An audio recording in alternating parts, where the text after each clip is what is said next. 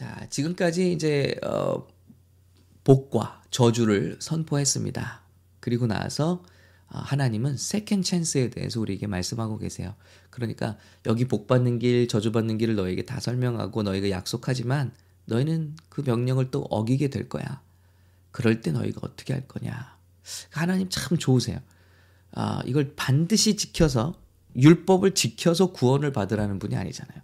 율법은 여기 있지만 이건 너희 힘으로 지킬 수 없어. 율법을 너에게 그럼에도 주는 이유는 너희가 잘못을 깨달아서 용서를 구하고 은혜를 받으라. 그래서 율법은 은혜의 반면 교사인 거예요. 그 교사인 가정 교사인 거죠.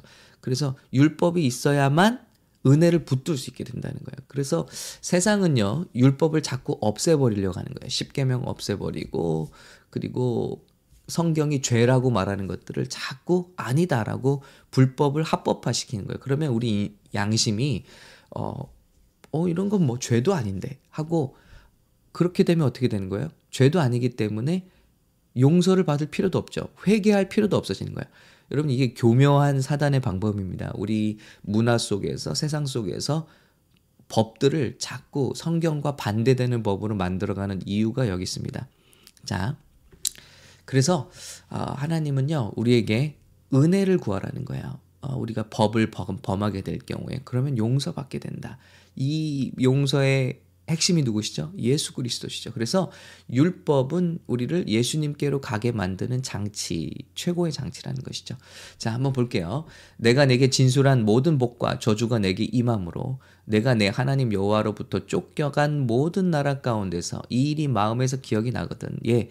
이제 벌을 받고 벌 이제 이스라엘 백성도 율법을 다 어기잖아요. 뭐 안식일도 안 지켜요. 뭐 11조도 안 지켜요. 말라기서에 보면 그리고 뭐 안식년도 안 지켜요. 500년 동안 70번의 안식년도 한 번도 지키지 않았습니다.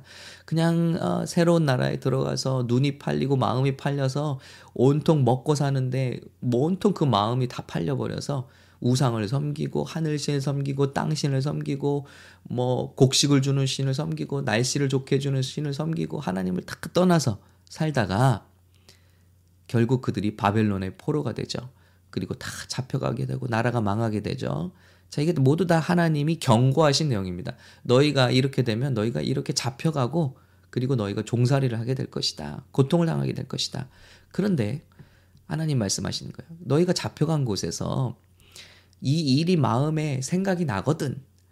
예전에 준 말씀이 생각이 나거든. 너와 내 자손이 내 하나님 여호와께로 돌아와 내가 오늘 내게 명령한 것을 온전히 따라 마음을 다하고 뜻을 다하여 여호와의 말씀을 청종하면 예. 마음과 뜻 뜻을 다해서 하나님 말씀을 다시 잘 듣고 내 하나님께 돌아오면 내 하나님 여호와께서 마음을 돌이키시고 너를 극률이 여기사 포로에서 돌아오게 하시되 여러분 이제 아직 가나안 땅에 들어가기도 전부터 하나님은 아신 거예요. 이 백성이 포로가 될 거라는 거를 말씀 다 어기고요. 그럼에도 그들을 사랑하고 계신 거죠. 내 하나님 여호와께서 흩으신 그 모든 백성 중에서 너를 모으시니 포로가 됐어도 내가 너희를 반드시 돌아오게 한다. 내 쫓겨난 자들이 하늘가에 있을지라도 저 하늘가에 있을 눈에 보이지도 않는 저 경계선에 있다 할지라도 내 하나님 여호와께서 거기서 너를 모으실 것이며 거기서 너를 이끄실 것이라 너를 다시 데려오겠다는 거예요. 내 하나님 여호와께서 너를 내 조상들이 차지한 땅으로 돌아오게 하사 내게 다시 그것을 차지하게 하실 것이며 여호와께서 또 내게 선을 행하사 너를 내 조상들보다 더 번성하게 하실 것이며 오히려 second chance의 하나님이시죠. 처음에 우리에게 기회를 주셨는데 우리가 그걸 놓쳐버렸어요. 우리 영어적인 표현으로는 drop the ball 이라는 어, 표현을 쓰더라고요. 내가 나에게 볼이 왔어요. 이 찬스가 온 거죠. 근데 이 볼을 놓쳐버린 거예요. 그냥 떨어뜨려 버린 거예요. 그래서 아, 내게 찬스가 왔는데 잃어버린 거죠. 그런데 하나님의 은혜는 뭐냐면요. 전보다 더 은혜를 주시겠다는 거예요. 용서, 용서를 구하고 회개하고 주님 앞에 돌아오기만 한다면 내 조상들보다 더 번성하게 하실 것이며 내 하나님 여호와께서 내 마음과 내 자손의 마음에 할례를 베푸사 마음이 부드러워지는 거죠. 그래서 우리가 어, 이렇게 고난을 받고 하나님께 벌을 받고 돌아오면요. 마음이 부드러워져야 돼요. 우리 마음이 더 강팍해지면은 큰일 납니다. 고난을 통해서 우리 마음이 유들유들해지는 거예요. 그게 마음의 할례죠.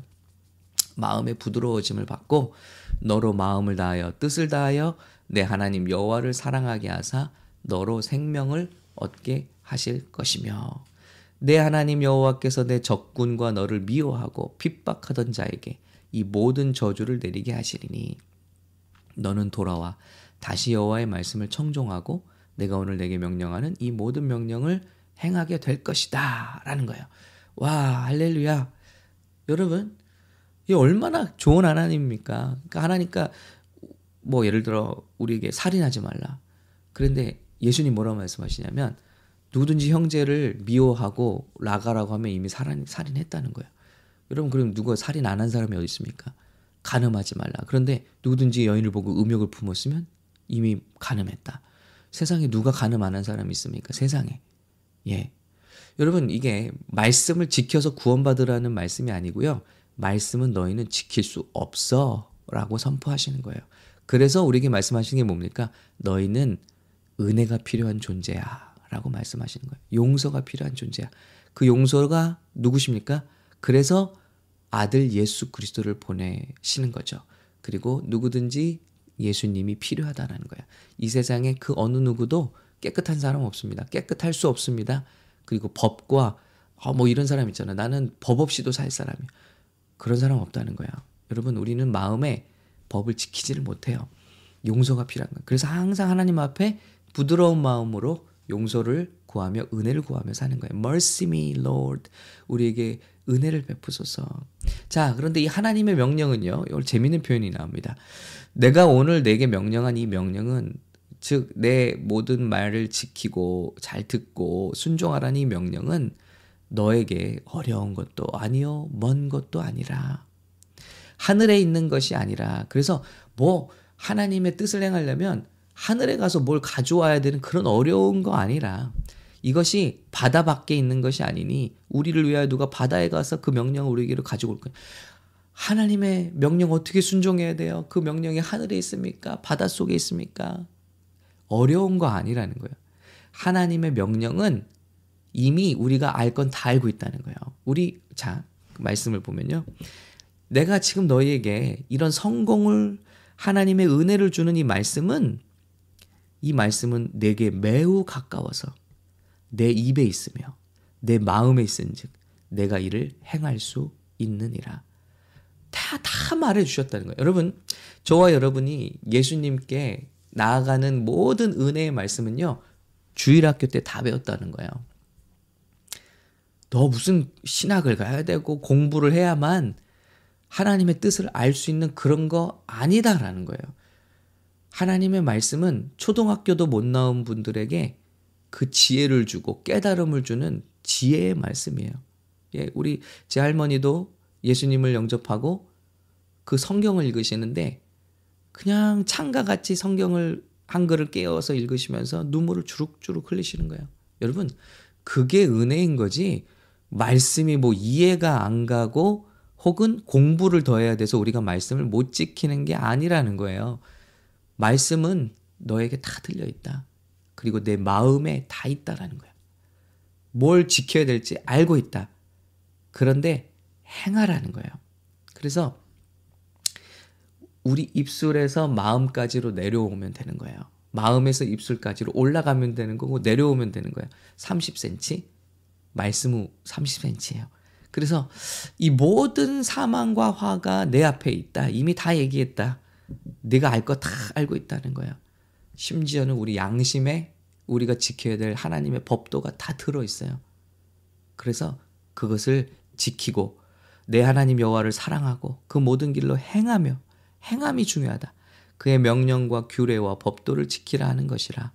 그리하면 내가 생존하며 번성할 것이요 또 내 마음 내 하나님 여호와께서 내가 가서 차지할 땅에서 내게 복을 주실 것임이니라.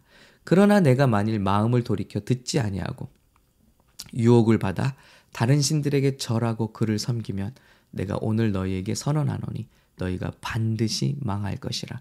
여러분 저와 여러분이 말씀을 마음에 담고도요. 알고도요. 순종하지 않는다면 그것은 우리에게 독이 된다는 것입니다. 벌이 되고요. 자, 로마서 말씀 이런 말씀이 있죠. 아, 로마서 말씀에 자, 하나님의 복음에는 하나님의 의가 나타나서 믿음으로 믿음에 이르게 하나니 기록된 바 오직 의인은 믿음으로 말미암아 살리람과 같으니라. 하나님의 말씀을 들으면 우리가 무엇을 행할지 다 알게 된다는 거야. 그런데 하나님의 진노가 나타나는데 누구에게 나타나느냐? 불의로 진리를 막는 사람들의 경건하지 않음과 불의에 대하여 하늘로부터 나타나나니 하나님의 징벌이 어디서 나타나느냐? 무슨 지옥에 가야지 나타나는 게 아니고요. 하나님을 알만한 것이 그들의 속에 보임이라. 하나님이 주신 법이 우리 안에 있어요. 양심도 있고요. 선한 양심. 하나님께서 이를 그들에게 보이셨느니라.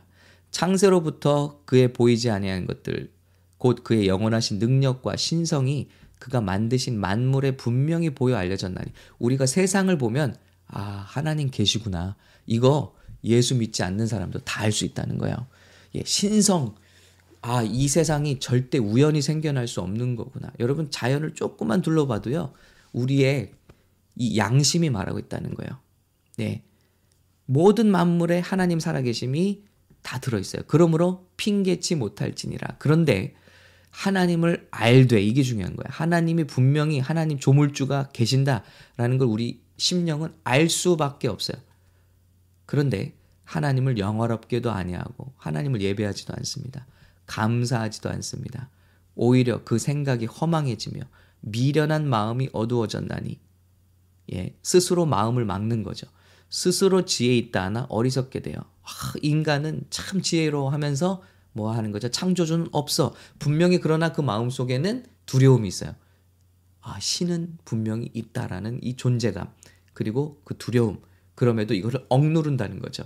썩어지지 아니하는 하나님의 영광을 썩어질 사람과 새와 짐승과 기어다닌 동물 모양의 우상으로 바꾸었느니라. 우리 마음은 이걸 바꾼다는 거예요. 교묘하죠? 바꾸고 합리화시켜요. 그래서 궤변이 만들어지는 겁니다. 불쌍하다라는 마음이 드는 거예요. 여러분 여기 보세요 말씀에 우리가 다 아는 것 같고 지혜 있다고 하지만 어떻게 돼요?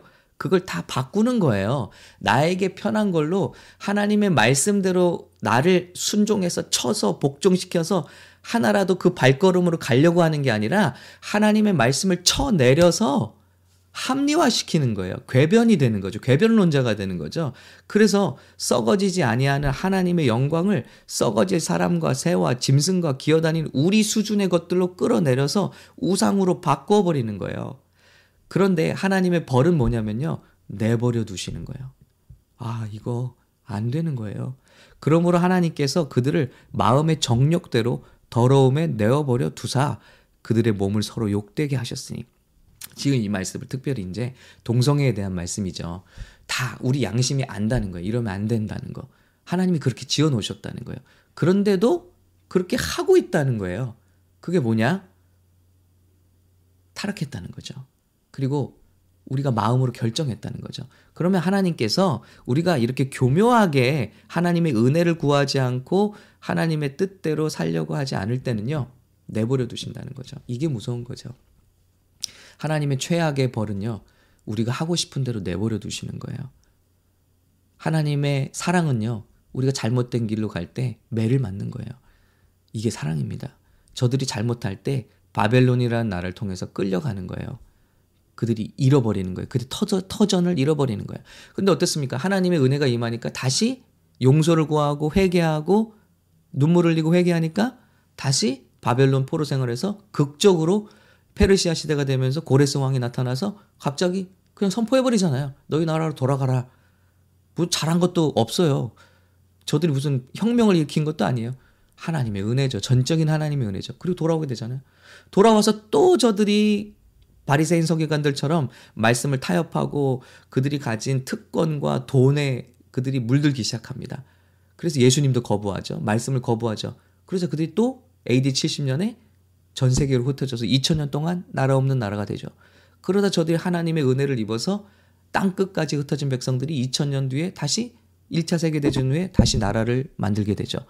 이건 기적 중의 기적이죠. 그리고 저들은 정말 하나님을 진심으로 전심으로 사랑하려는 나라가 되어 지금까지도 저렇게 어, 하나님을 찾고 있습니다. 여러분, 아 이것이 아, 우리에게 주신 말씀이에요. 우리가 지켜야 될 일들은 다 알고 있어요.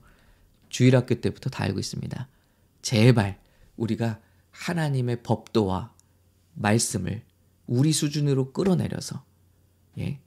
그래서 이거를 바꾸어서 우리가 스스로 괴별론자가 되지 않고 그래서 약도 없는 약도 없는 교만병이 되지 않고 정말 하나님께서 우리 마음에 주신 계명과 윤례를 사랑함으로 작은 것 하나라도 순종해 보려고 이렇게 살아가는 저와 여러분이 되실 수 있기를 예수님의 이름으로 축복합니다. 오늘 간증 주신 분 얼마나 귀하세요. 네, 솔직하게 아 나는 성령 못 받았구나. 나는 성령이 필요하구나.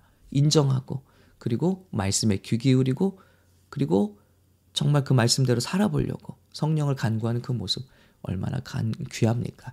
저 여러분이 무슨 일을 하든지 이렇게 주님 앞에 어, 작은 것이라도 순종하며 나갈 수 있는 저와 여러분 될 수 있기를 예수님의 이름으로 축복합니다. 다시 한번요. 우리에게 필요한 것은 다 알고 있습니다. 순종하기만 하면 됩니다.